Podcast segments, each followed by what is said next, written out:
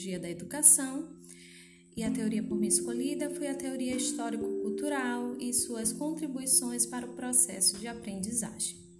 Bem, a teoria histórico-cultural, ela tem como percursores nomes como Luria, Leontiev, porém o nome de maior destaque dessa teoria é Vygotsky, através das suas inúmeras contribuições sobre como se dá o processo de aprendizagem da criança.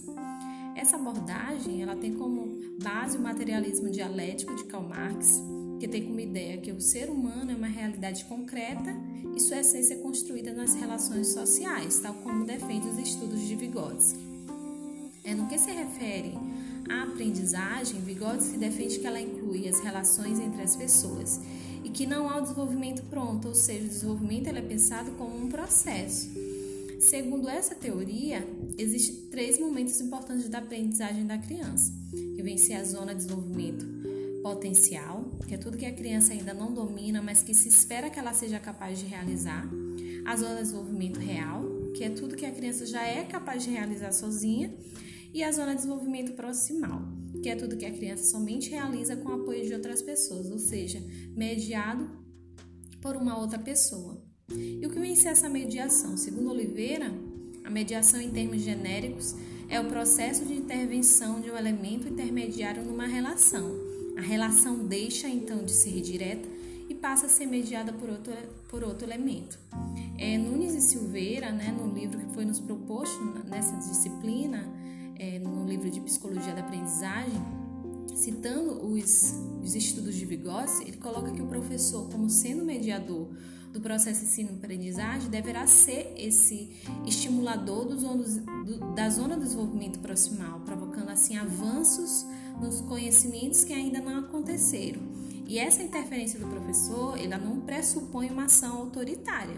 Ela é ativa, porém não é autoritária. O professor, enquanto mediador, consiste em guiar a criança, em fornecer ferramentas adequadas para o seu desenvolvimento.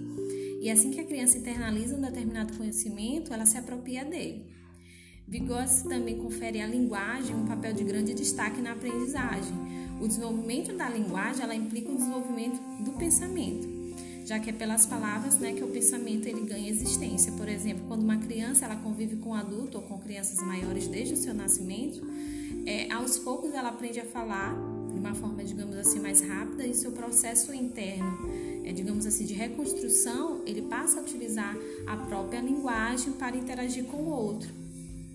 Nesse sentido, podemos compreender que a aprendizagem ela acaba por despertar processos internos do desenvolvimento, que somente podem ocorrer quando o indivíduo interage com outras pessoas. Daí a importância das relações sociais, como produto dessas relações, desenvolvimento intelectual da criança. Em síntese, podemos assim concluir que a teoria histórico-cultural trouxe inúmeras contribuições à aprendizagem, e através dessa teoria podemos compreender que a aprendizagem não está restrita ao meio escolar. A escola é sim, entre muitos ambientes, em que a criança pode aprender, mas não é o único. E a interação entre os indivíduos, ela possibilita a geração de novas experiências de conhecimento.